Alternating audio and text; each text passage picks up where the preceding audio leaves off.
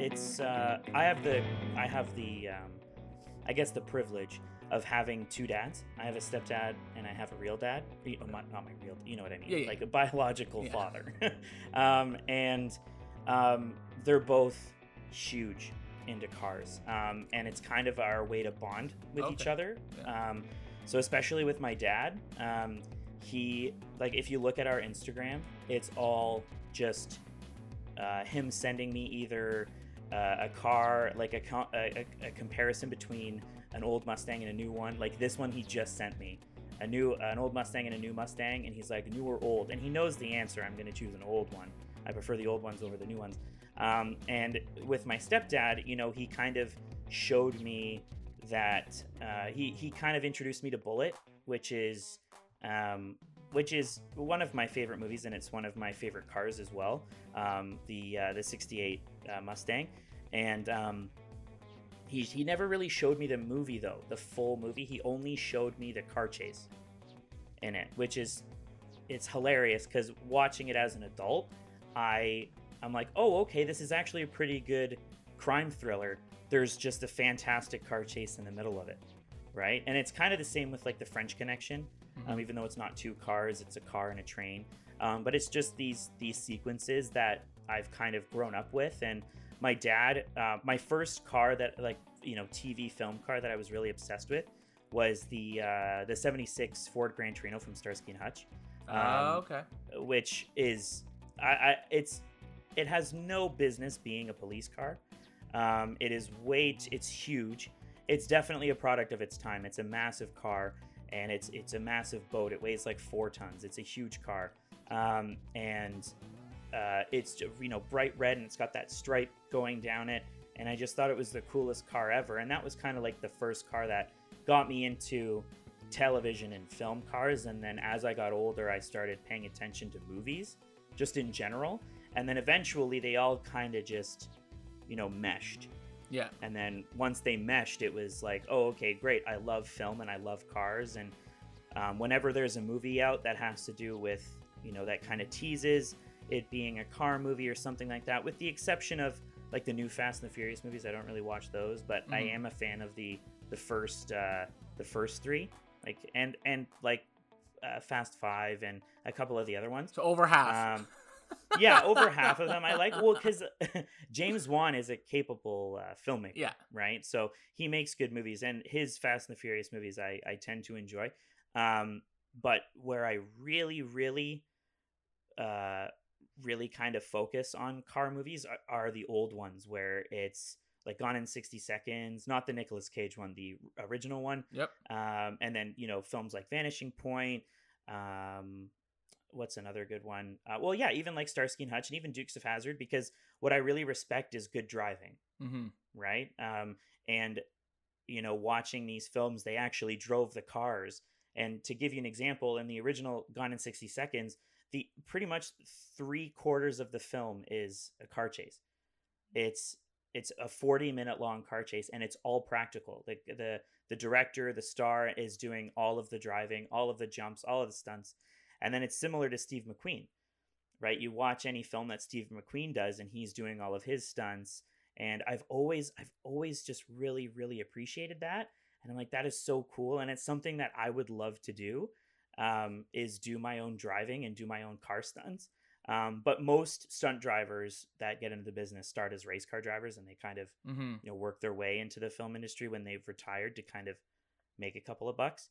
Um, but even movies that aren't necessarily car movies, they kind of have to do with cars. Like, for example, Drive, yep. the Ryan Gosling film, is like one of my favorite films uh, of all time. Like, I have the jacket. Like, it's it's in my closet. I don't wear it anymore because I bought it when I was like eighteen, yeah. so it doesn't fit.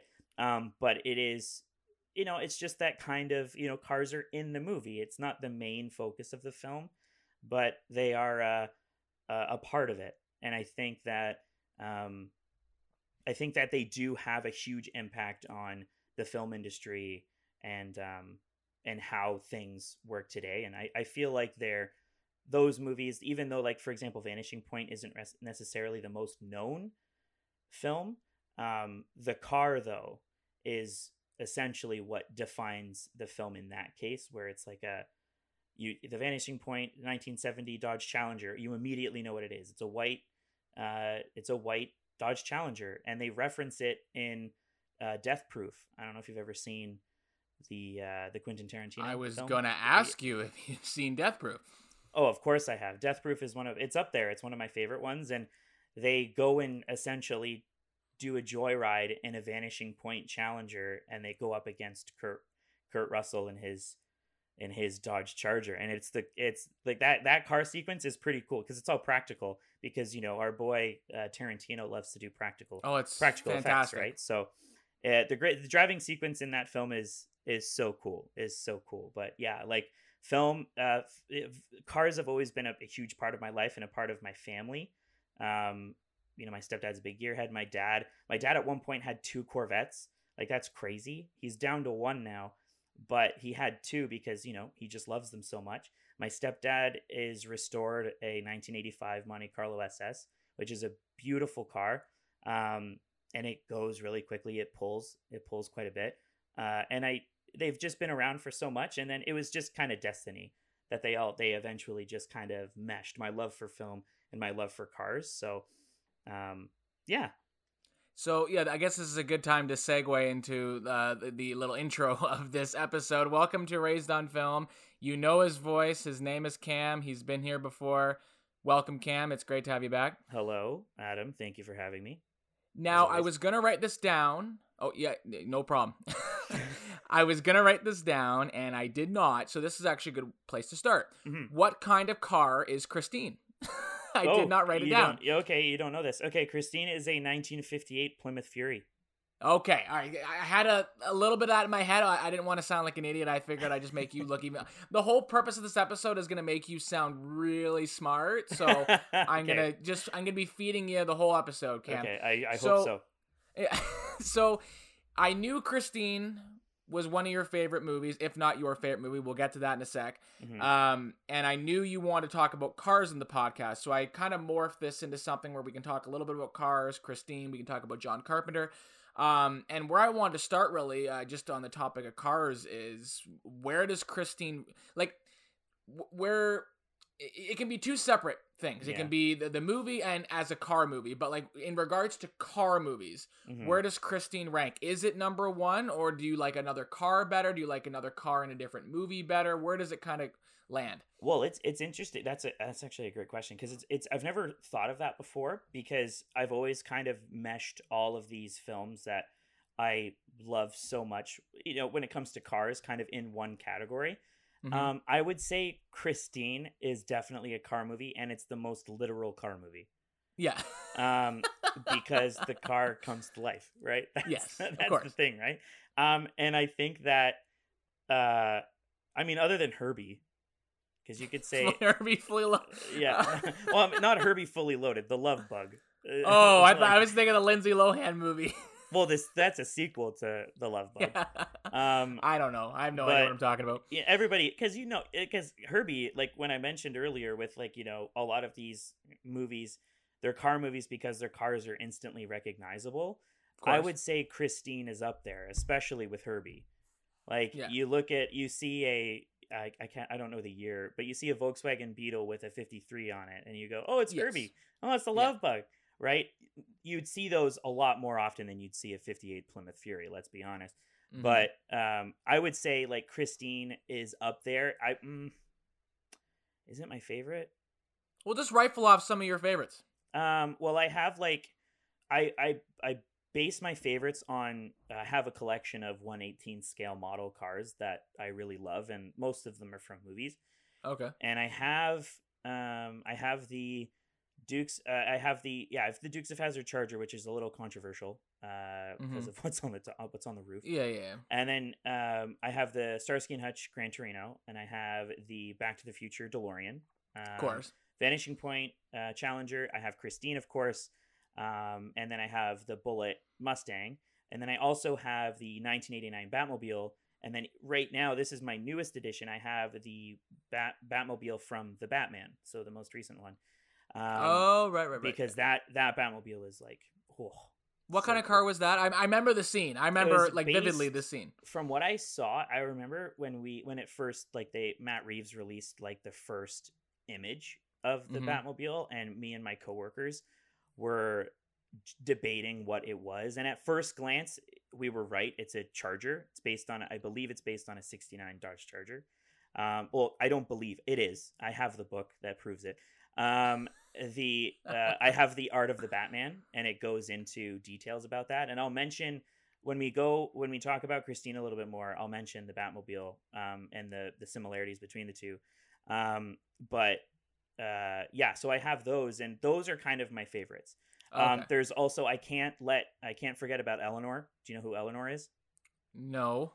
So should I? Uh, it's the car from Gone in sixty Seconds in both of okay. them. Yeah, yeah. In the uh, in the original one, I, I don't know that I can't think of the year. It's a, a Mach one Mustang, mm-hmm. and then in the Nick Cage one, the one that's starring Nick Cage and Angelina Jolie that came out in the early two thousands, yeah. it's a I believe it's a sixty-eight Shelby, uh, yeah, sixty-eight Mustang uh, Shelby G T five hundred, um, and okay. that is it's that is probably the quintessential movie car, because I would say that any car guy that I've spoken to knows exactly what I'm talking about when I say Eleanor, um, because that's up there as my favorite, uh, one of my favorite oh, okay. cars. Like if I won the lottery tomorrow, that'd be one of the first cars that I'd buy. Um, mm-hmm. The movie itself isn't great, but the uh, the car is is pretty iconic. Um, but yeah, like when it, going back to Christine, um, being it being a literal car movie, she's up there. She mm-hmm. she really is. I I would say she's a very very she's either first or a very very close second. Now, uh, before we jump over to Christine, uh, how are you with like are you into NASCAR? Like what about like racing movies and stuff like that? Um well yeah, like my my dad and my um my stepdad and my family, they really love motorsport. Me, not so much. I can't really sit for three hours and watch cars um, going around. Well, my around. dad really can't either. He falls asleep. Yeah. Um, but the the it's true he does. Um, the the I do appreciate the sport though. Like I just can't sit and watch it. Um, recently, uh, like the Formula One series on on Netflix has been pretty cool, and I think that's. Um, I think it's actually kind of a beautiful thing, because apparently F one wasn't in a, necessarily a great position before that show came out. Mm-hmm. And then when it came out, everybody just started loving Formula One. Um, me included. I was never really into Formula One until I watched that show. So when it comes to motorsport, I like, you know, uh, Ken Block actually just recently passed away, and he's, he's one of the best drivers in the world. Um, mm-hmm. and I was really bummed when I heard that, because he's done some incredible things with, with cars. Um, you know, when it comes to building them as well as driving them, um, I've always kind of uh, loved from afar. Um, that being said, NASCAR races, if you ever have the opportunity to go to one, mm-hmm. it is incredible. It is. I've been to two, and um, they are they are so cool. The cars go so fast. Um, yeah, I can imagine. And um, I've, I, I, I love them. Yeah. I think, I think the best way to put it is that I love motorsport, but from afar, I don't really spend my weekend watching motorsport. Mm-hmm. And what about, uh, like movies based around that, like a Ford versus Ferrari? For oh, I loved that movie. That movie yeah. specifically, I thought it was so much fun. And the drama behind that is most of it is actually pretty true. Um, mm-hmm. I knew that from before, and that's why I went to go see the movie. The, the, the feud between Ferrari and Ford is just so funny. Mm-hmm. Um, and, Uh, you know, you've got like a Fer- the Ferrari who's always been in Le Mans, and then you've got the Ford who's just starting, and then Ford just, you know, ruins them. And it's, it's, you know, the, you know, uh, kind of a, uh, you know, underdog story kind of. Oh, for sure. Um, I, I, I liked it a lot. Yeah. But also like there's movies like Rush. The, uh, I love Rush. Nobody ever talks about Rush. When people talk about Chris Hemsworth, it's always Thor. I'm like, yeah, he's great yeah. as Thor. Yeah. He is so good in that, and so is the other guy. And I can't think of his name. Uh, oh, but the their German feud, guy? yeah, their feud yeah. in that is fantastic. I read all about it after I watched the movie. I loved it. Yeah, James Hunt and Niki Lauda. That's um, right. The uh, that movie was great. Like, and uh, dude. Uh, It's not even a guilty pleasure. Uh, I I love this movie, Days of Thunder. Oh yeah, um, of course. Days of Thunder is fantastic, um, even though it's not very good. And there's a huge like glaring issue. There's there's a huge not an issue, but there's a glaring uh, goof in it where uh, Rowdy Burns' uh, wife in a scene calls uh, Cole Trickle Tom. Just straight up calls him Tom instead of instead of you know Cole, uh, which is they kept it in the movie, which is hilarious. um, and uh, they're like yeah, so there's yeah Days of Thunder, and then of course Talladega Nights always gets me. I'm a big fan of Adam McKay. Um, but uh, yeah, like movies about um, uh, motorsport, it's always pretty good. Um, I'm just trying to think of other ones. Can you think of any other ones? No, you named a bunch. Like yeah. I love Rush. Uh, Talladega Nights is one of my favorite Will Ferrell movies. Again, a lot of people always go to Step Brothers and Anchorman. Yeah, I think Talladega Nights is hilarious. It's up there for um, me. Yeah, for sure. Uh, now you mentioned your dad, your both your dads. I don't know if they listen to this or not. Uh, but just to give them a quick shout out, do they? What do you know? What some of their favorite favorites are? Are they the same as yours? Do they have any that? Well, if it wasn't for my dad, I wouldn't love Christine as much as I do. Okay. Um, he showed it to me when I was relatively young. Um, mm-hmm. Same with Halloween, right? Oh, and, of course. Yeah. Uh, he, you know, we had them on V H S, and yeah. um, I was actually really bummed because when I moved out of my dad's place in Barrie, he was the, him and my uh, him and his wife, my stepmom Kelly, were on their way out of the house as well, and I forgot to take the V H S. Of Christine. Is it still there, you think? No, it's not. They moved out. I don't know where oh. it is. It's it's gone.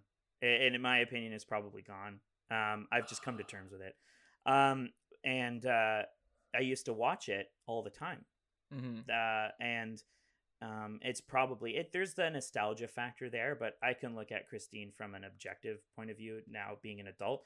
Um, but uh, my stepdad really, like I mentioned, he sh- he showed me Bullitt. Um, yeah. And, you know, he told me about, I remember I watched the remake of Gone in sixty Seconds with him uh, when I was little, and I don't think he enjoyed it that much. Um, mm-hmm. I think he really liked the car chase at the ending, uh, which, you know, everybody does. Um, but yeah, they've, they've definitely had a huge influence on how I, uh, how I view cars and how I, how I love them so much. Um, and how like I obsess over them.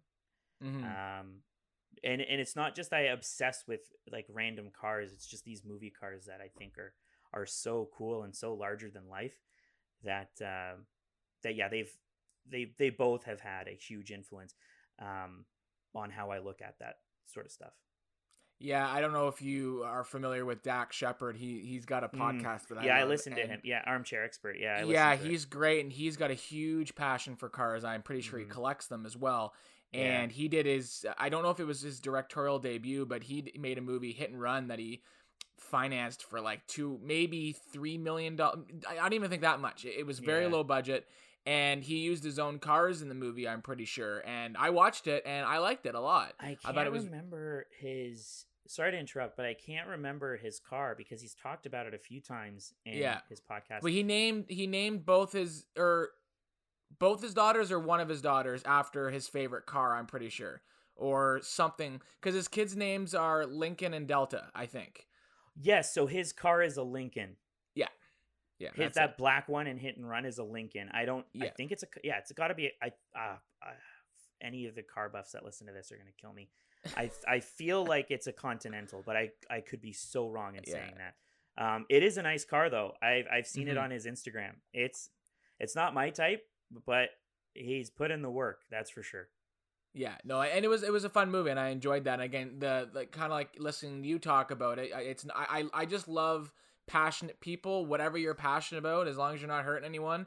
Yeah, I love just people thriving in that, and that's why I wanted to talk to you about Christine specifically, but just cars mm-hmm. in general. So yeah.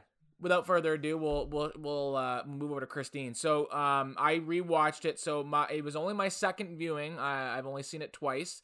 Um, I'm a casual John Carpenter fan. Like I love Halloween, which we've talked about. Yeah. I've only seen a handful of his movies, but I can honestly say, and this isn't just because you're here with me. Uh, Christine's it's it's definitely top three. Like I, I really oh, okay. really really like okay. I really like Christine. Honestly, my ranking is very simple. It's Halloween, The Thing. And then Christine. It's funny uh, because most people would say no. Yeah, well, that, I was doing a, and that's what I wanted to talk to you about, because I'm sure you know a lot. I know you know a lot more about it than me, but I, yeah. also the time as well, because I know John Carpenter struggled a lot after uh, the Halloween and The Fog, mm-hmm. um, and Escape from New York with putting asses in the seats. Yeah, because everyone everyone knows The Thing bombed, uh, but mm. um, like th- like this is a perfect John Carpenter film, like. And I always yeah, say, and I'm, I'm stealing this, I don't know where I heard this from, probably from all the interviews I've listened to and people on YouTube, but um, he's the master of simplicity, and he doesn't mm, he overdo is. it. I I can't speak for all of his movies, but he just, he he did it in Halloween, he did it in The Fog, he, he's The Thing as well, like is a masterpiece in my opinion, like it's brilliant.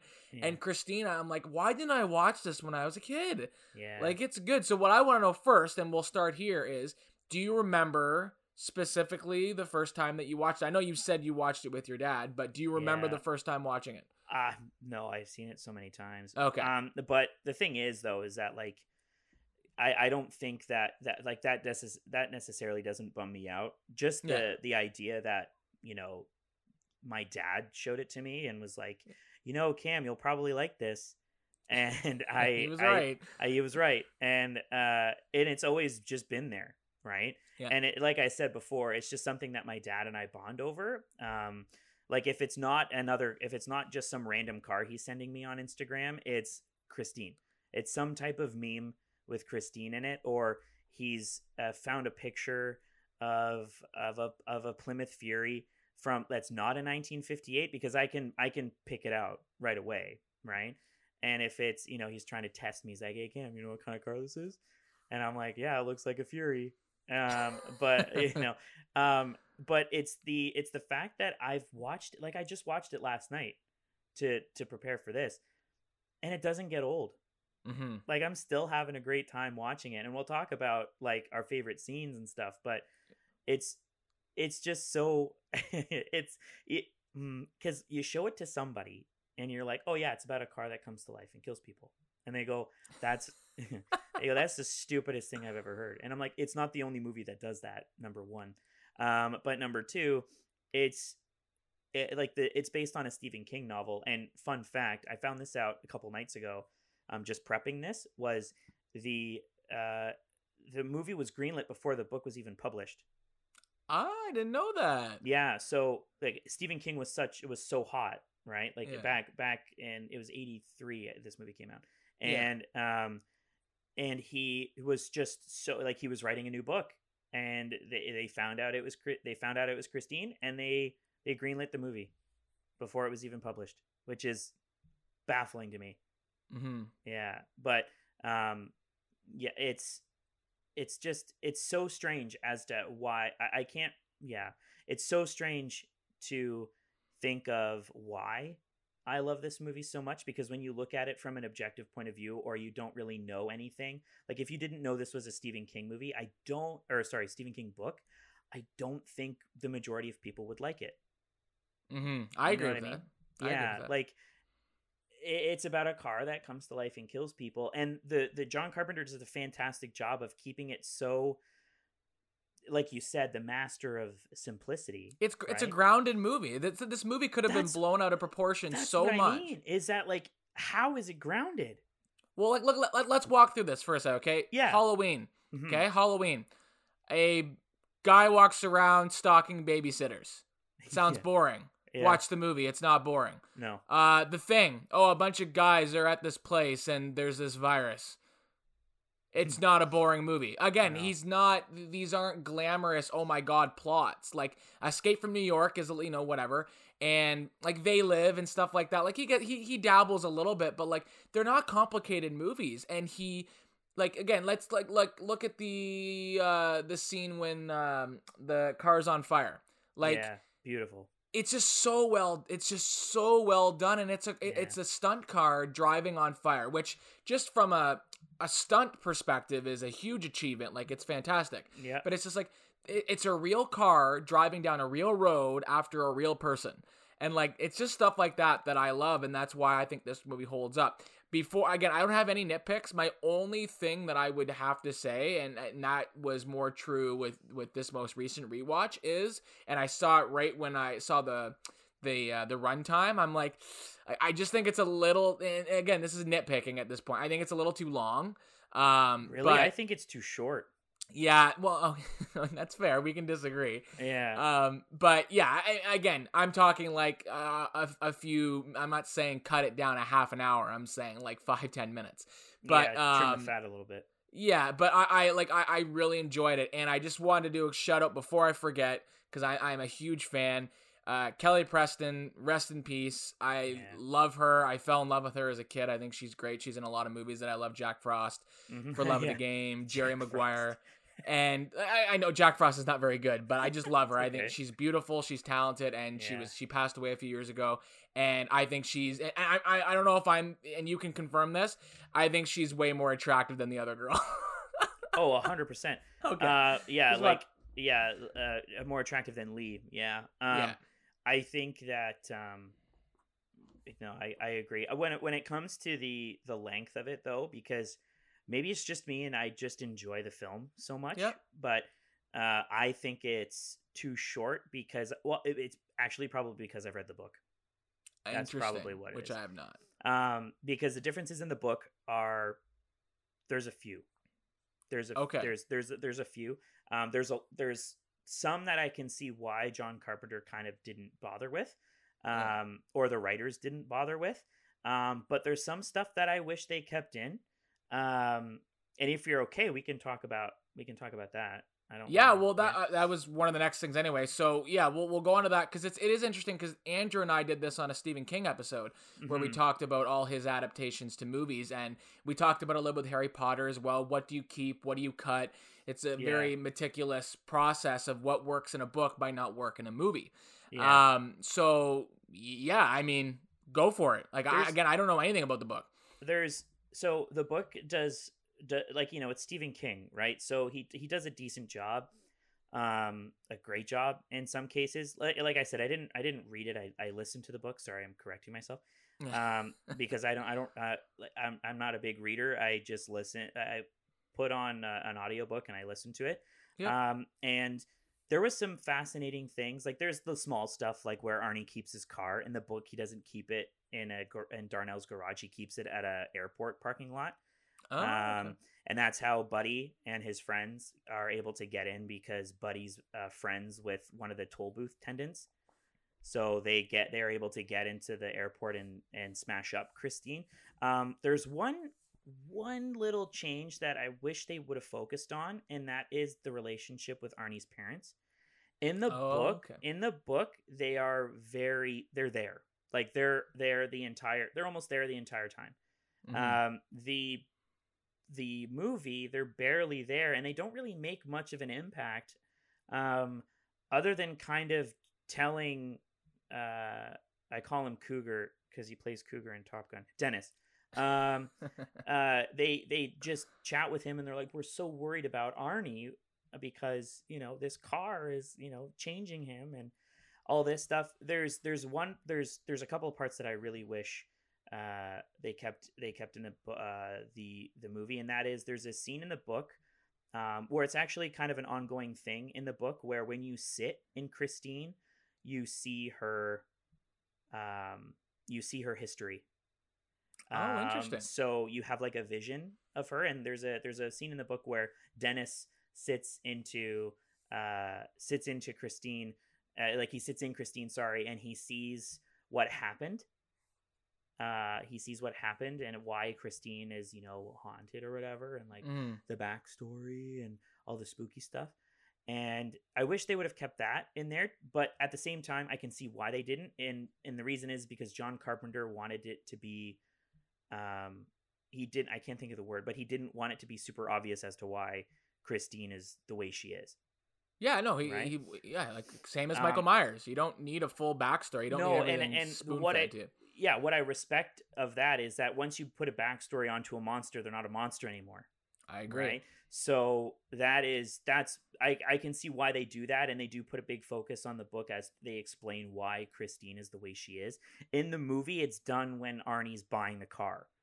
Um, LeBay oh, okay. tells him that, oh yeah, my brother, di- my brother died in it, and his wife died in it, and his daughter died in it. And it's just like, oh, okay. Yeah. And then in the book, it's pretty obvious that it's, Uh, you think uh, they make it seem like Stephen King makes you think that it's the uh, LeBay's daughter. Mm-hmm. That's that's like that's possessed Christine, but it's actually um, oh, what's his name? The Le- LeBay's brother. I think I, it starts with an R.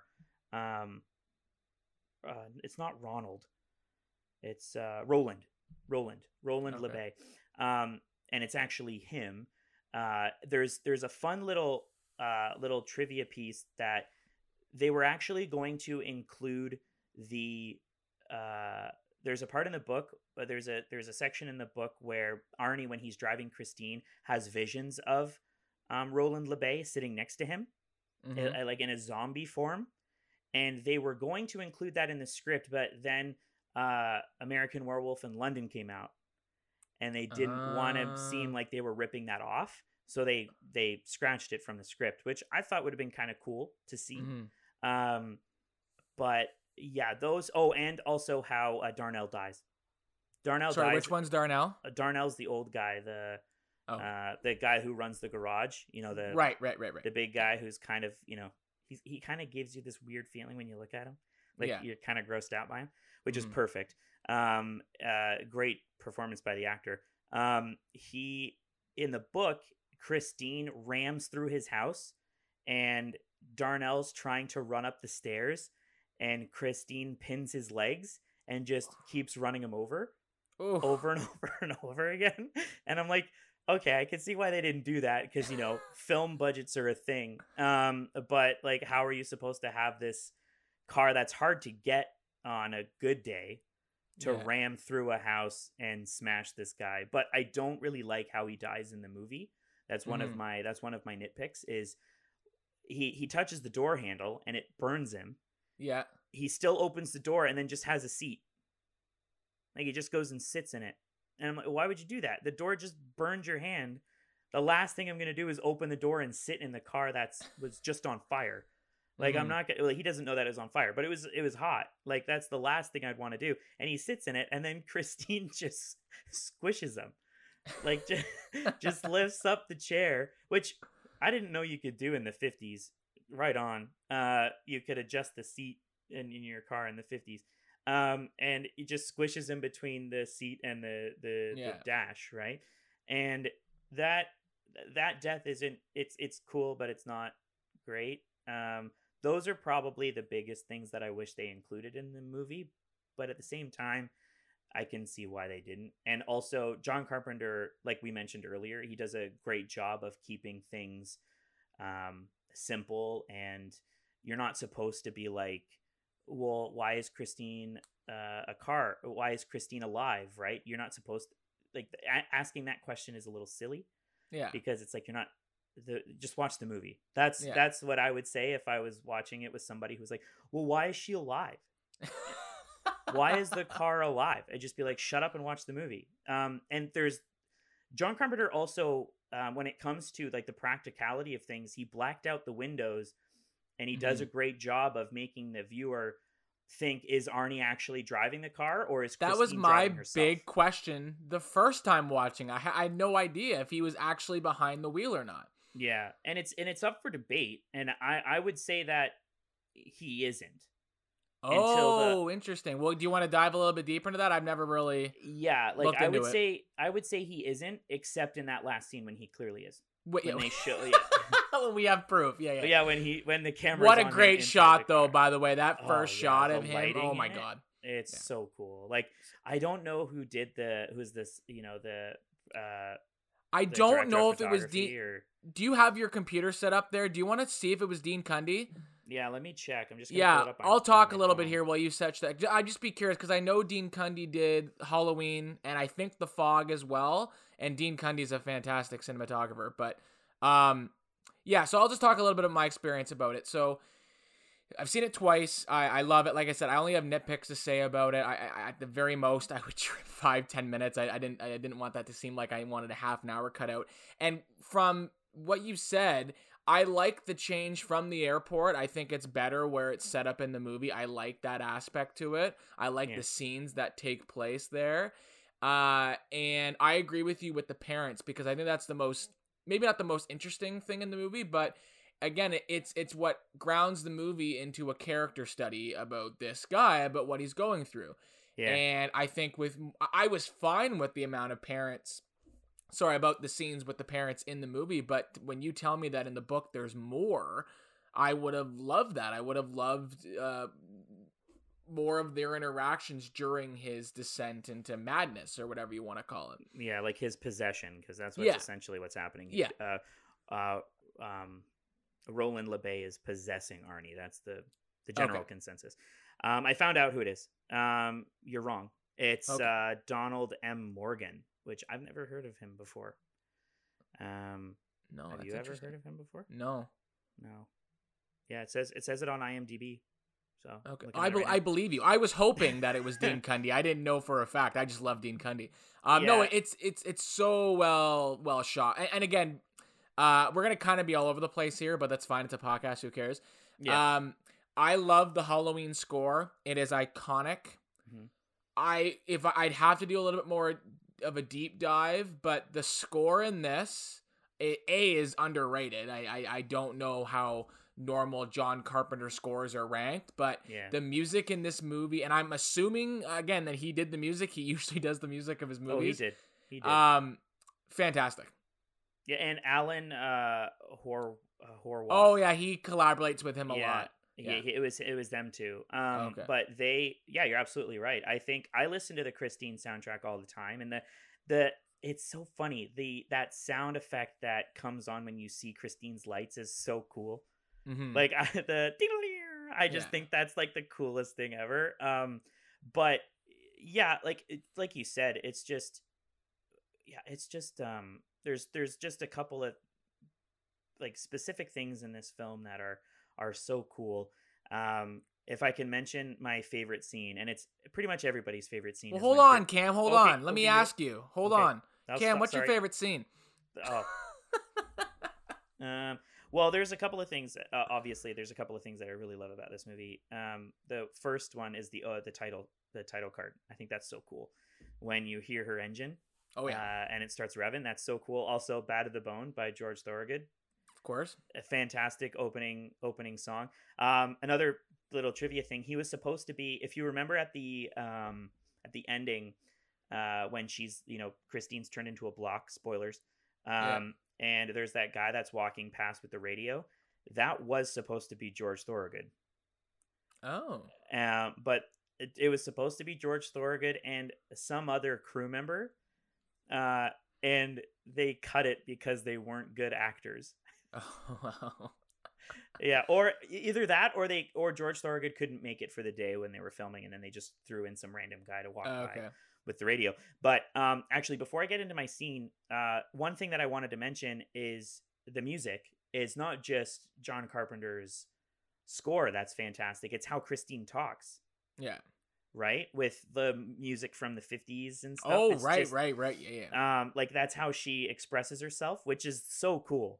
Mm-hmm. Um, like, you know, when your mind plays, when uh, Lee is choking on the cheeseburger, yeah, uh, in the drive-in, um, which, you know, if you've never seen it before, that sounds super cheesy, but it is extremely effective in the mm-hmm. film. Um, and you know, all the lights come on, and how, like, you know, Christine will turn on a love song when Arnie sits in the car and turns it on, or turn. Yeah, I tried to do, avoid to say turns her on, but you know, I said it anyways.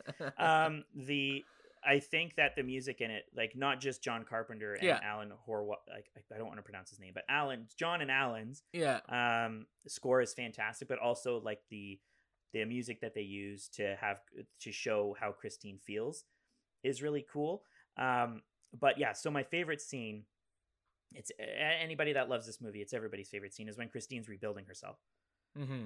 That scene is so cool. And when we talk about the music again, I remember reading something that John Carpenter was playing that like sexy, like, you know, saxophone song because he wanted it to seem like Christine was like either stripping or like dancing for Arnie, which is kind of fucked. Uh, it's it's pretty messed up, uh, but it is so effective. And the way that he does the practical effects, back yeah. to the way that John Carpenter directs, it's so cool.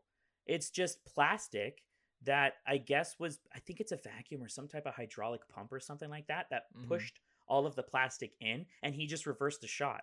Yeah. And it's it's so cool. It's so cool. Uh, and like I was watching it last night, and I was watching it right here in, in our office, and um, Karina came in just as that part was starting, and I was giggling. I was just, I was like, yeah, not like that. Uh, but I was like, I was like, here we go. And then, you know, Arnie stands in front of Christine and he just goes, show me. And then the, the you hear that little thing because the, the lights come on, and then she inflates her one tire, and then the saxophone starts. And like watching this for the first time, you're probably just like, what the hell is going on? And it's just it's it's just super effective, and it I have to a- be. I have to it ask: be. Is that your line when you go to the sack with your better half? No, absolutely not. No, show me. No, no, no, no. Um, maybe I'll try that next time. Yes, please do, and let me know how uh, it goes. She'll, she'll kick me out. No, it's a great. Or sentence. or yeah. no, in classic uh, Cameron fashion, I would just be like, "Do you know what that's from?" And yeah. then if she doesn't get it, it'll kill the mood. Yeah, then you're done. She's like, I have no idea. And then I'd be like, all right, well, you're not getting any. You missed um, your chance. Yeah. But like, that's th- what I was saying before, is that like a scene like that, like you said, it's just so grounded. It shouldn't work, but it does. And that's yeah. what's that's what's mind boggling. Um, because like I mentioned earlier, when you say, oh, you should watch Christine, it's about a car that kills people. No one's no one's going to watch it. But then when you watch it, you're like, oh, that's not bad. And when I've watched it with my friends and they've watched for the first time, because I remember watching it with Hiles for the first time back in London, back when you guys were in school together. And uh, when we were doing your last big film, and mm-hmm. I was I was in Brendan's film. And uh, I remember the morning I was leaving, uh, we were eating breakfast, and Christine had just happened to be on on cable. And I put it on and we watched it. And, you know, he was like, oh, OK, that was a lot, that was a lot better than I thought it was going to be. Yeah. Yeah, it's, no, it's fine. Uh, that's my Brennan impersonation for this episode. Uh, but he, you know, he didn't think it was an like, you know, as crazy as you'd think, being a, about a car that kills people. Mm-hmm. Right. So I think. Uh, oh, yeah. Back to my favorite scenes. Uh, that's my favorite scene. Um, this this is what happens when I talk about films. That it's I love okay, so much. Man. I just go off.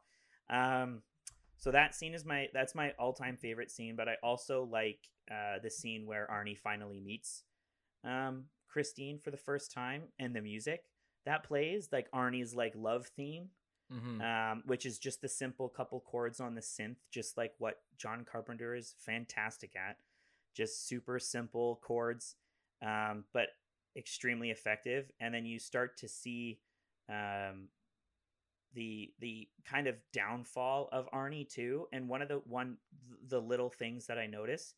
And it's uh, I I read about this is that the costume designer and ever and like the crew collaborated and wanted it to be, over time you'll start to notice that Arnie is wearing clothes that would resemble clothes from the fifties.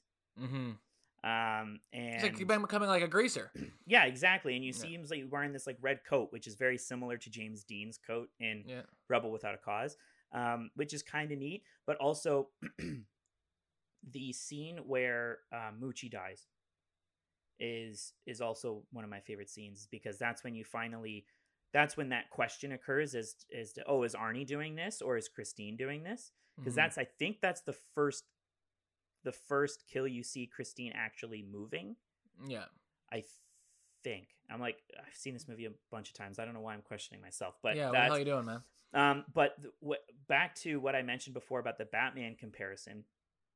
So Matt Reeves wanted the Batmobile in The Batman to resemble Christine.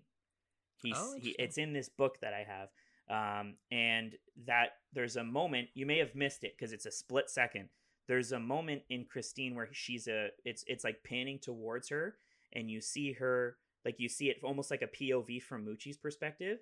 And you look at Christine and her, the, the car turns on, you hear the music, the the song from Matilda, the oh uh, yeah, yeah, yeah, and um, the mm, uh, da, da, da, do, yeah. Da, da, da, da, yeah, yeah, and and I and, love Matilda, and and she, we're not talking about that right now. Uh, we and you, you hear the engine turn over, and then the the lights turn on, uh, and then she kind of lunges forward, yeah, just for a split second. It's really it's really easy to miss. And they did that exact thing in the Batman, if you remember. Oh, interesting. So they, um, you know, it's when Penguin, uh, you know, Penguin is like, "Hey, vengeance!" and he's like shooting his Uzi or whatever, and then Batman runs to his Batmobile, and then you hear the engine start, and then you it does that nice build up, and then the engine's getting louder and louder and louder and yeah. louder, and then the engine, like the car, lurches forward, like it just goes. Vroom. And I remember in the theater, I remember the the rest of the uh, like the audience that was in the theater that I was in, they they laughed because they thought Batman stalled the engine. But I knew, yeah. I knew what he was doing. I knew for a fact that Matt Reeves was referencing Christine, and I was like obsessed with that moment for weeks, weeks and weeks and weeks, and I needed to confirm that Matt Reeves took inspiration for that scene from Christine, and then I was I was so happy when I found out that he did. Um, and those, it just goes back to what we've been saying. It's just that it's so simple. John Carpenter just does a great job of simplifying this film to make it super grounded and believable, right? When it has absolutely no business in be- being believable. Mm-hmm. No, I totally agree. Um, I, I I like all the scenes that you mentioned. I already mentioned I love when the car, everything with the car on fire, like right from the gas station, yeah, all the way through. I love all that. I think that's fantastic. Uh, one scene I do want to point out that I, I, I again, I don't know if Christine fans talk about it a lot. I don't know. Just an effective scene for me that I, I like, and it, it is incorporating something I, I do really enjoy, which is football. Um, yeah. I love the scene leading up to him. I think he, he just breaks his leg, right? I don't know specifically. I think it's, I think it's a little bit worse than that. I Is it worse than like, that? Bre- I think he almost breaks his back. Okay. Well, he definitely, he's in a cast, right? Yeah. Okay. So whatever he does, I mean, it's uh, whatever he injures, but just the entire build up to that. Again, I don't know how long the scene is, a couple minutes, five minutes maybe, but when the car pulls up, Arnie gets out, him run, trying to run the play. Like, it's just a really well edited scene. And like, it's not a standout in this movie because like I, basically every scene we've talked about is more of a standout iconic scene, but mm-hmm. I just think it's an effective scene. It's like, you know, you know, like I, I'll keep going to other John Carpenter movies, but like Halloween has so many iconic scenes, but yeah. it's the other scenes that, and that's the thing with John Carpenter, right? Like, uh, let's talk about music, for example, like, everyone talks about um, the, the main Halloween theme and even the Shape Stocks theme. Mm-hmm. But there's yeah. also incredible scores as well. Laurie's theme is an underrated score. It's yeah. the same thing with him and scenes. Like Halloween, you think about many Michael Myers scenes, but there's all, also little nuanced scenes throughout the movie that are just simple and brilliant. I love the shot in Halloween of... Um, Michael Myers first standing there, and it's just his silhouette with Tommy looking out the window, and then again later when he's walking with Annie's body. Like, it's just yeah. so simple, and yet it says so much about this movie and what's going on. It's the yeah. same thing as Christine, and that's a scene to me where I'm like, again, do a lot of people talk about it? Probably not, but it's just no. a well-edited scene, and it's saying so much without really saying anything. There's like yeah. no dialogue. I, I, there's probably no. background people talking, but... it's just saying so much. And uh, mm. that was just in this most recent rewatch, a scene that really stood out to me.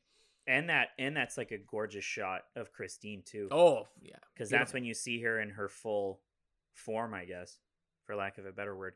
She's like fully restored and she looks great. And I, the, the back to, to, to that point, it's very funny. There's, um, there's, there's a lot of, there's a lot of dialogue that's in the movie that is like pretty much word for word from the book. Oh, um, really? The scene where uh, Arnie and Dennis first go into uh, Darnell's, and Darnell is like uh, giving them shit and is like, you know, this place is for working stiffs, got to keep bread on the table.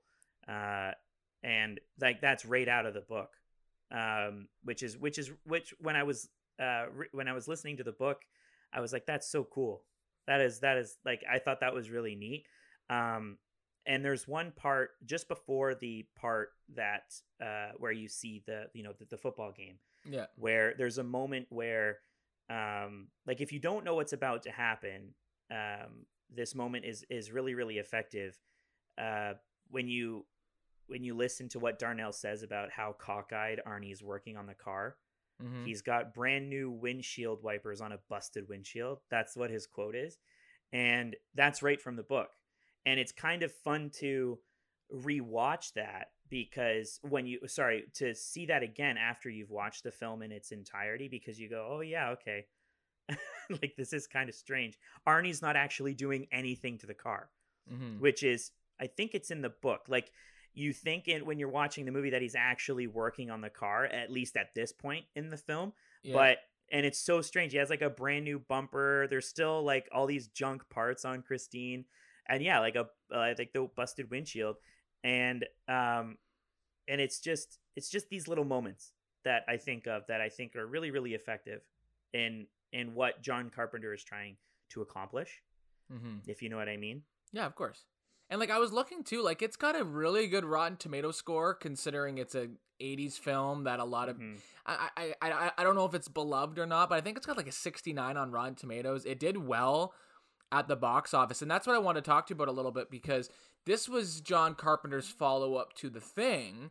And I, I love The Thing. And as we've mentioned, like, it bombed at the box office, and John Carpenter was super pissed.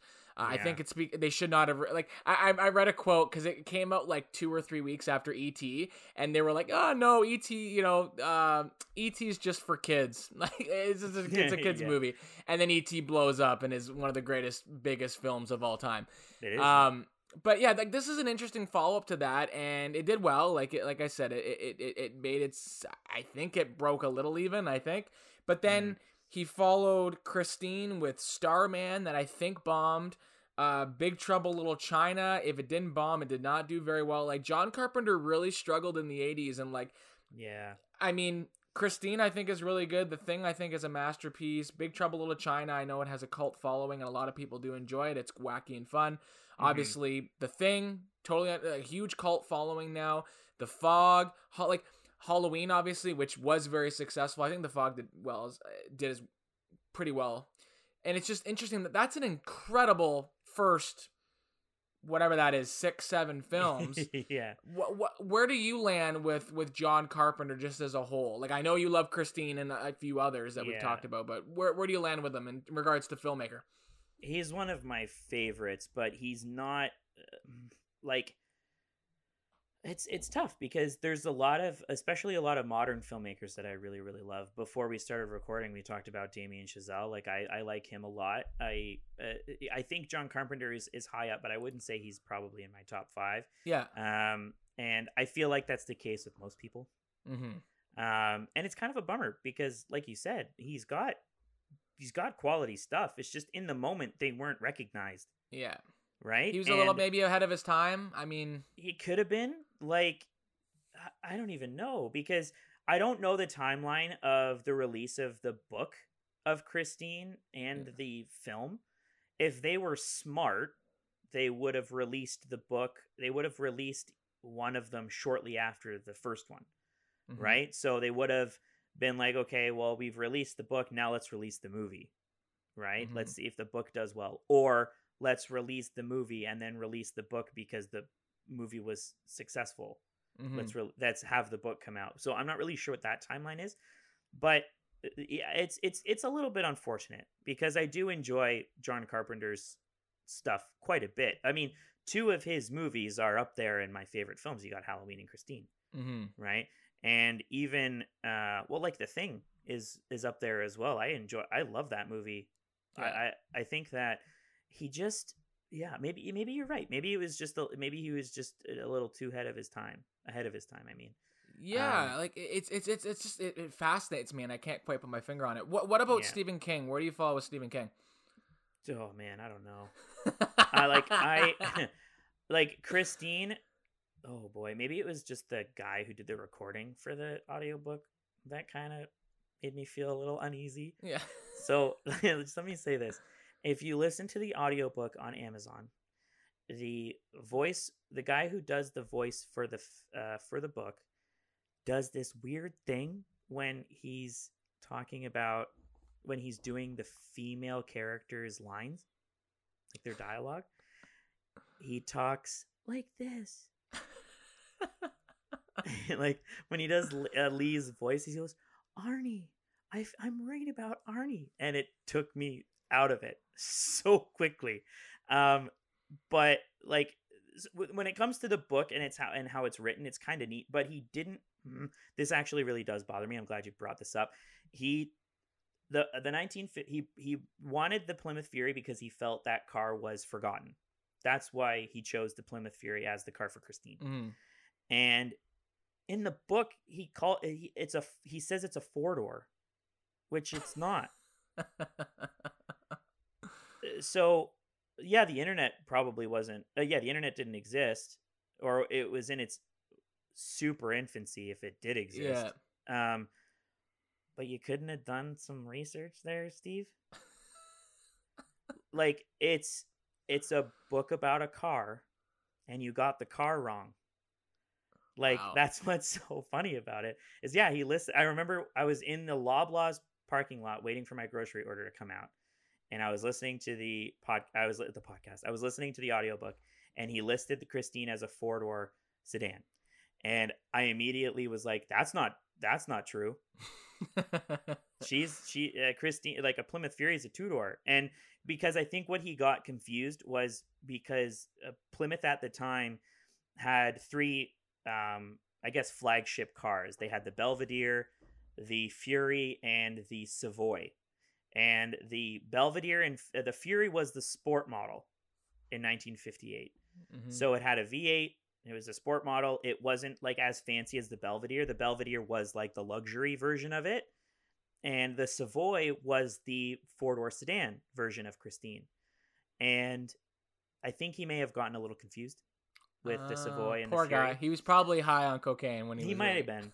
And and I've actually listened to a little bit of it, like the book, the audio yeah. book of it, and holy smokes, man. He's a good he's a he's a good writer when he's sober. I feel like the guy has so many ideas and he's just wacky and he has so many cre- like like this year alone. I, I I might be wrong, but he had three mov- three adaptations come out uh, movies. Did um he? Cujo, Christine, and I believe The Dead Zone. Oh, you're talking about in the eighties. Sorry. Yeah. I thought you were talking about like this year. No, no, no. No, no, no. no. I was no, like, no. What? In in eighty in nineteen eighty-three, I believe Cujo, um The Dead Zone, and uh Christine all came out in the same year. Again, I could be wrong about that, but I'm pretty confident. I'll give you about an eighty eighty-five percent um, confidence. But um the guy was pumping out books left, right, and center, and like it, it, and this is what I want to ask you. I got two more things I want to finish with, and then we can wrap up. But mm. um what would your th- and again, I'm very lukewarm on remakes and stuff like that. What are your thoughts if I said to you, Christine as like a mini series, like six, eight episodes? Well, I thought that was happening. Oh, okay. I thought, yeah. So it's funny you mentioned that because I was going to mention this. I read back. I mentioned in, it first. Okay. I, I mentioned it to, uh, I saw So I mentioned it. Jesus. I, I read about it like two years ago mm-hmm. um, on Bloody Disgusting. They oh. they had posted it and they said um, the guy who did pardon me the guy who did Hannibal, like the show, oh was Bra- Brad Fuller or something Brian Fuller something like yeah. that. He was uh, show running a remake of Christine, and it was gonna be a it was gonna be a movie. Oh, it wasn't gonna be a miniseries. But I remember having this conversation with my dad when I when I sent him the link. I was like, hey Dad, like look, they're gonna remake Christine, and I don't know if anything has come of that. Since then, it's been two years and I haven't heard anything. Um, but I think it would be great as a miniseries. Are you kidding me? Yeah. I think I think the structure would be really good because I say the same thing about it. I think they totally botched the, the, the two movies that came out because there's just so much material that it doesn't work with the two-part movie system. Like you have to the, be the, careful what you say about that, Adam. Brendan worked on it chapter two, bro. I know, and I love Brendan, and I'm glad he got paid for, for that. It was an honest... honest Whatever, one how of long my, the shoot one was. Of my good friends and one of my classmates is in that film as well. Who was in it? My buddy, uh, my buddy Connor Smith. Shout out to him if he's was listening. He in part one or part two? Part two. He was oh, right in the crap. beginning. He had like one of the first pieces of dialogue. He says the well, he opening goes, scene of, of of chapter two is fantastic. But... Yeah, he goes. He's one of the carnies. He goes. Uh, oh. He goes, when I win a chicken dinner, and he gives. he gives. Well, he gives the guys the uh, the the prize. That's, that's that sequence is fantastic. Yeah. Um, well, yeah. But anyways, continue. That's yeah, my my whole track. point is, I think it's great source material and there's a great story to tell, but I think it would work well in a mini, like a, a longer mini series, not like the one in nineteen ninety, but like a six, eight, ten part, whatever structure you want to come up with, just because there's so much going on.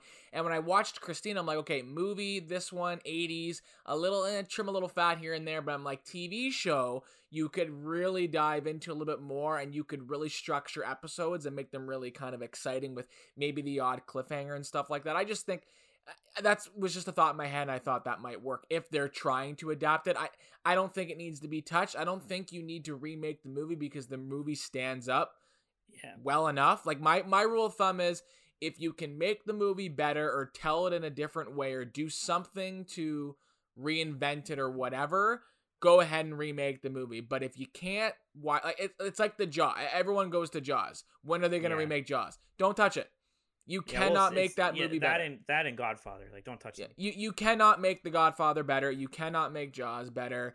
Don't yeah. even try. But yeah. there's lots of good examples of things you can try to remake. Um, and I just think Christine miniseries might give it a little flavor.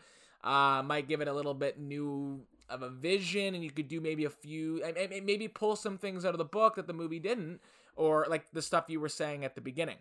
Um, yeah. But I just wanted to get your thoughts on that. And it seems like you have thought about it. well, the, the, well, cause you're absolutely right. I think that like I, cause I told my dad, I said, I think it would work great as a miniseries because you just said it, you could explore so many cool things. You could, yeah.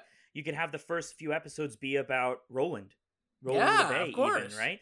And then kind of go into, or even do not, I wouldn't say multi-season, that would be way too much. But yeah. if you did like the first three episodes about him and his struggles with his family and how his wife and his daughter, because that would start it off with a, a good bang. Yeah. Um, and then finish it off with Arnie getting the car twenty, thirty years later. Yeah. He mm. gets it thirty years later.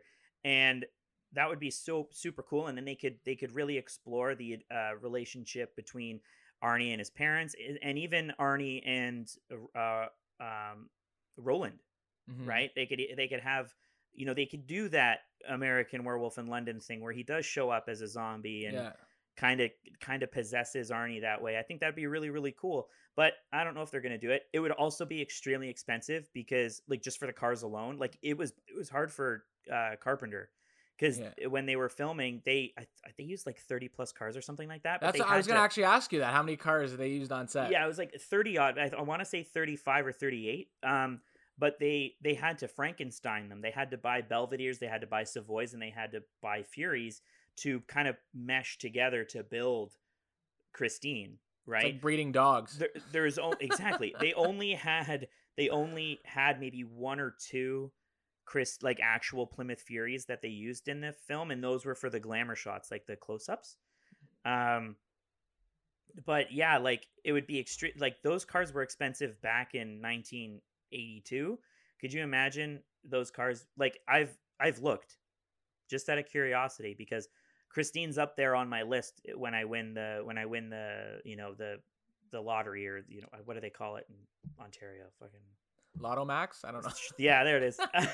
um, the uh, if I win the Lotto Max, like I would buy a Plymouth Fury and I would make it look like Christine. And you would descend into madness. And it would be. F- I would love every minute of it. The the because the, the cool thing is is that a little bit of trivia too. Plymouth Furies didn't come in red. They came in like a they came in, in like a sand sort of color. So you know okay. when you're the first scene when you're seeing them and they're all on the assembly line. Yep. They the the colors that you see in front of Christine is the color that the Furies came in. It wasn't chrome and red. It was like a sand color and a gold metal detail on the side.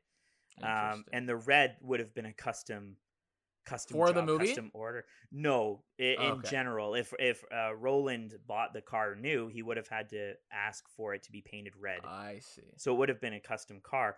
Um. Which is kind of neat, uh, but I can't remember where I was going with that. So it's okay. It's okay. Uh, yeah. We were talking. We were talking about the miniseries, and we just right, kinda, right, right. The uh, the I think it would be great as a miniseries, but it would just be yeah. I remember where I am now. The uh, it would just be super expensive, because if you look and you can find Furies for sale, ones that aren't in great shape are like six seventy six thousand dollars. And then if you look at um, like if you want like a Christine, like a red Plymouth Fury. Barrett Jackson sold one a few years ago. It went off the block at like almost three hundred thousand dollars. Oh wow! Well, they're collector's just, items. Just get one and hope to God you don't ruin it during filming. No, it's a yeah, it's a great investment. um, and I'm trying to convince uh, my girlfriend that. So when we're a little bit older and I'm trying to buy an old car, I'm like, it's only going to increase in value. It's a perfect midlife crisis car. Uh, I would either go. I would either go Porsche, Porsche or Corvette, but sure. Yeah. Okay. So last question, because I was fascinated by this, and I know because you and I have already talked about it. It's a little bit of a curveball, but I know you have thoughts. So we had this Halloween trilogy come out, uh, starting with Halloween, uh, the third Halloween in this franchise, known yeah. as Halloween twenty eighteen. Then it follows with Halloween Kills. Mm-hmm. And then COVID happens and the third movie gets delayed. And then right before the release, somewhere around filming or whatever, rumors start circulating that David Gordon Green, the, the director and co-writer, uh, was going for Christine vibes. And he even apparently brought the script to John Carpenter and asked him, and I'm paraphrasing, is this too Christine? Which speculation starts, what the hell is going on in this third movie? Like, are you completely going out to left field with this? So yeah. I, I, everyone's been talking Christine, Christine, Christine. Finally, the movie comes along. I was fascinated. I'm like, what the? Because they did the big time jump. Like, it's like four years after the events of the first two movies. And right away, uh, we are introduced to this character named Corey Cunningham. And I'm yeah, like, which is so funny. I'm like, okay. And here are my thoughts. Halloween, the, the trilogy did not end well. The, the third movie, as wacky as it was, just didn't mesh with the first two movies. They clearly just kind of, they didn't have a plan. They Star Wars'd it. They're just like, they're just piecing yeah. it together as they go. But mm-hmm. I think it's a testament to how good of a story Christine is, because even though I don't like Halloween Ends as like a third act to this trilogy. Yeah. I loved the stuff with Corey Cunningham. I thought it was an interesting anthology story to Halloween and to Michael Myers. Mm. After the trilogy was done, I think it was an interesting story about this down on, on his luck kid who had this who had this terrible thing happen, and he's an underdog, and he's basically probably close to being suicidal, and he begins this descent into madness, and instead of you know, Christine the car, there's Michael Myers and a freaking gutter. Don't yeah. get me started. It, it's ridiculous. Yeah. But yeah. that element to the story I liked. What were your thoughts being a Christine fan watching Halloween Ends? Well, that was, it was exactly that. I was watching it and I'm like, okay, something about this seems familiar. Cause I never, I never, wa- I never read about that stuff before the yeah. movie came out. Right. So mm-hmm. I was, I was watching the film and I was like, there's, yeah, there's something familiar. What is it? I don't know what it is. And what what solidified it, because it, I couldn't put my finger on it. And then that scene when uh, he's driving the, tr- the the tow truck.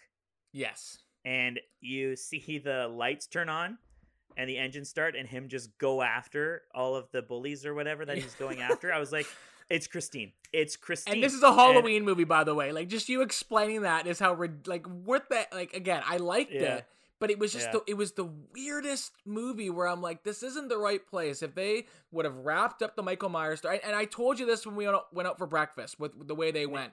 If they yeah. would have set it up nicely where something happens to Corey Cunningham, then they fight Michael Myers, and then Michael Myers dies, and the movie ends with Corey Cunningham sitting up or his body's gone and the Halloween theme plays. That would have been so much better. And then like, and like, that's what e- I thought was going to happen. Evil lives on. Like, it literally wraps up. Like, it's literally a bookend to the, the original Halloween movie where Michael Myers continues. I thought there was a whole missed opportunity because they just kill the kid and he's gone. Yeah. And then Laurie and Michael fight again. And it's like, oh my God. And I just thought it was interesting where I'm like, really? Like, J- John Carpenter directed it, and you're bringing him this script and saying, hey, Halloween ends. Uh, does it remind you of anything? And I could just imagine John Carpenter reading it going, oh, my God. Yeah, or just being like, really? Yeah, just like looking up at him and just being like, okay. It's a little on the nose. Yeah. Um, but the, the, the, I have a, like, the, if we're talking about that movie, it felt like a combination of a whole bunch of different movies. Cause I, I remember watching it and like the whole like motorcycle thing, I kept thinking of either Drive or Place Beyond the Pines. Yeah. The music. And too was yeah, really the music was like super synthy. And I was like, okay, I'm into this, but yeah, it was, mm, yeah. What? Yeah. It was just really funny watching it because when that moment with the tow truck happened at like the junkyard, yeah. I was like, oh, I like the everything just like it, my eyes were wide open to it and I was like, oh, it's Christine, oh shoot. And then at first I really liked it and then the movie kept going on and I'm like, no, never mind. Yeah, like I didn't uh, I didn't think that it was great either. Um and I think I think I agree with you. I I would probably prefer if it was like what you said where it was like him getting possessed and then that that's it. Like evil lives on, right? I think I I probably would have preferred that, but the the issue with that is that you have those fans that would just would that wouldn't shut up yeah. if Michael, I mean Michael did, you know, spoilers. Michael does end up dying, and gets and ripped and to they, shreds. The, the Halloween fan in me went, "What the fuck?" Yeah. Like the the Halloween fan in me was mad, and that's why I haven't told my dad to watch it yet. Yeah. Um, it's a but, slop, well, sloppy, unfocused movie. It had no idea what it, it had. So many little ideas, really good ideas, and it just. I think they with COVID, and they just kind of were sitting on it. Like I don't know, uh, Corey Cunningham, uh, Christine, Place Beyond yeah. the Pines, Drive. and and it, it's a little on the nose when you find out that the guy's name is Cunningham. Yeah, like that. Because is... the first thing that I said when the part came up, I looked over at my cousin and I was just like, Cunningham. And he didn't know what I meant. And because he has, I don't think he's seen Christine. Um, but I said that and I was like, yeah, because it's, you know, I, I thought that was just like a, a, a little cool little Easter egg. That mm-hmm. was like a little a little nod to Christine. That's what I thought that was. But and then it turned out to be it was a, it was it was a lot more than a nod. No, the nod was just taking parts out of the Christine script, and like they probably yeah. just took it from. And, like, John Carpenter probably read a scene; it was just literally plagiarized from the script of Christine. Yeah. Also, did you know that they threw in, which is weird, because the word that I just said is pretty bad, but they, it was rated. It was rated. They threw in an F bomb. They put in more swears in the script so they would get an R rating. Uh, Christine or Halloween Ends? Christine. Okay, sorry, I didn't know. Yeah, no, sorry. We're, yeah. back, we're we're talking about the, the main event here. Yeah. Um, the, the like they, they were worried that it was going to be rated P G thirteen and no one would see it, so they oh, okay. put they put swear words, they put uh. more swear words, more F bombs into the film to make it rated R, which I thought was kind of a neat little a neat little tidbit. But anyways, uh, the also uh, to to talk about what I to go back to what I wish they put into the book because I just remembered this. The epilogue in the book is really cool. Um, so because the one person that Christine didn't kill was the guy who let them into the airport parking lot to like Buddy, Buddy Repperton and his goons to go in and wreck Christine. And then Dennis in the epilogue, Dennis is reading a newspaper and he finds out that, um, the, that guy, I can't remember his name, but that like toll booth attendant was killed in a freak accident with a, a car. And it's oh, kind wow. of like hinting towards that Christine didn't actually, Christine's back. Right, which is like a super cool little tidbit that I just wanted to throw out there. Um, but when it comes to Arnie and uh, Dennis, I completely agree. I like, like I said, Keith Gordon. I think the one scene that I was kind of watching when I was watching it last night, I, I kind of was a little like, hmm, I kind of tilted my head a little bit. Was the scene where Dennis and uh, Arnie are in the car, um, and Arnie is like like drinking and driving, and he's like letting Christine drive herself. And then he plays chicken with the car yeah. on the other side of the road. Do you remember that scene? Yep. Um, that scene was a little too like high school drama ish mm-hmm. a little bit, but I think it boils down to the actor who plays Dennis. I think that was his performance that kind of threw me off because I think uh, I think Keith Gordon is giving it his all. He's you know this is his moment to show you know he's really really giving it. And then the guy who plays Dennis can't get those tears going, so he's just putting on Yeah. The the emotion of like, oh, you're really scaring me, man. Like, like let's drink to, I can't remember what Arnie says. He like drink to uh, death to the, you know, the shitters of the world or something. I think that's what he says. And then Dennis goes, what about friendship? And I was like, oh. I was like, okay, okay, okay. Uh, I don't love the movie because of its dialogue, but I think that um, I think that Keith Gordon just does a great job, and he he kind of didn't really act a lot after that. He was in Jaws three. Oh, good. I think. Um, and then I don't know if that was before or after Christine. It was probably after, but um, I might have been the same year. I think Jaws three came out in eighty-three. Oh, really? It might have been the same year. Oh, okay. Well, yeah, great. Right around, anyways. If it's not I love the same that for year, him. Um, but he.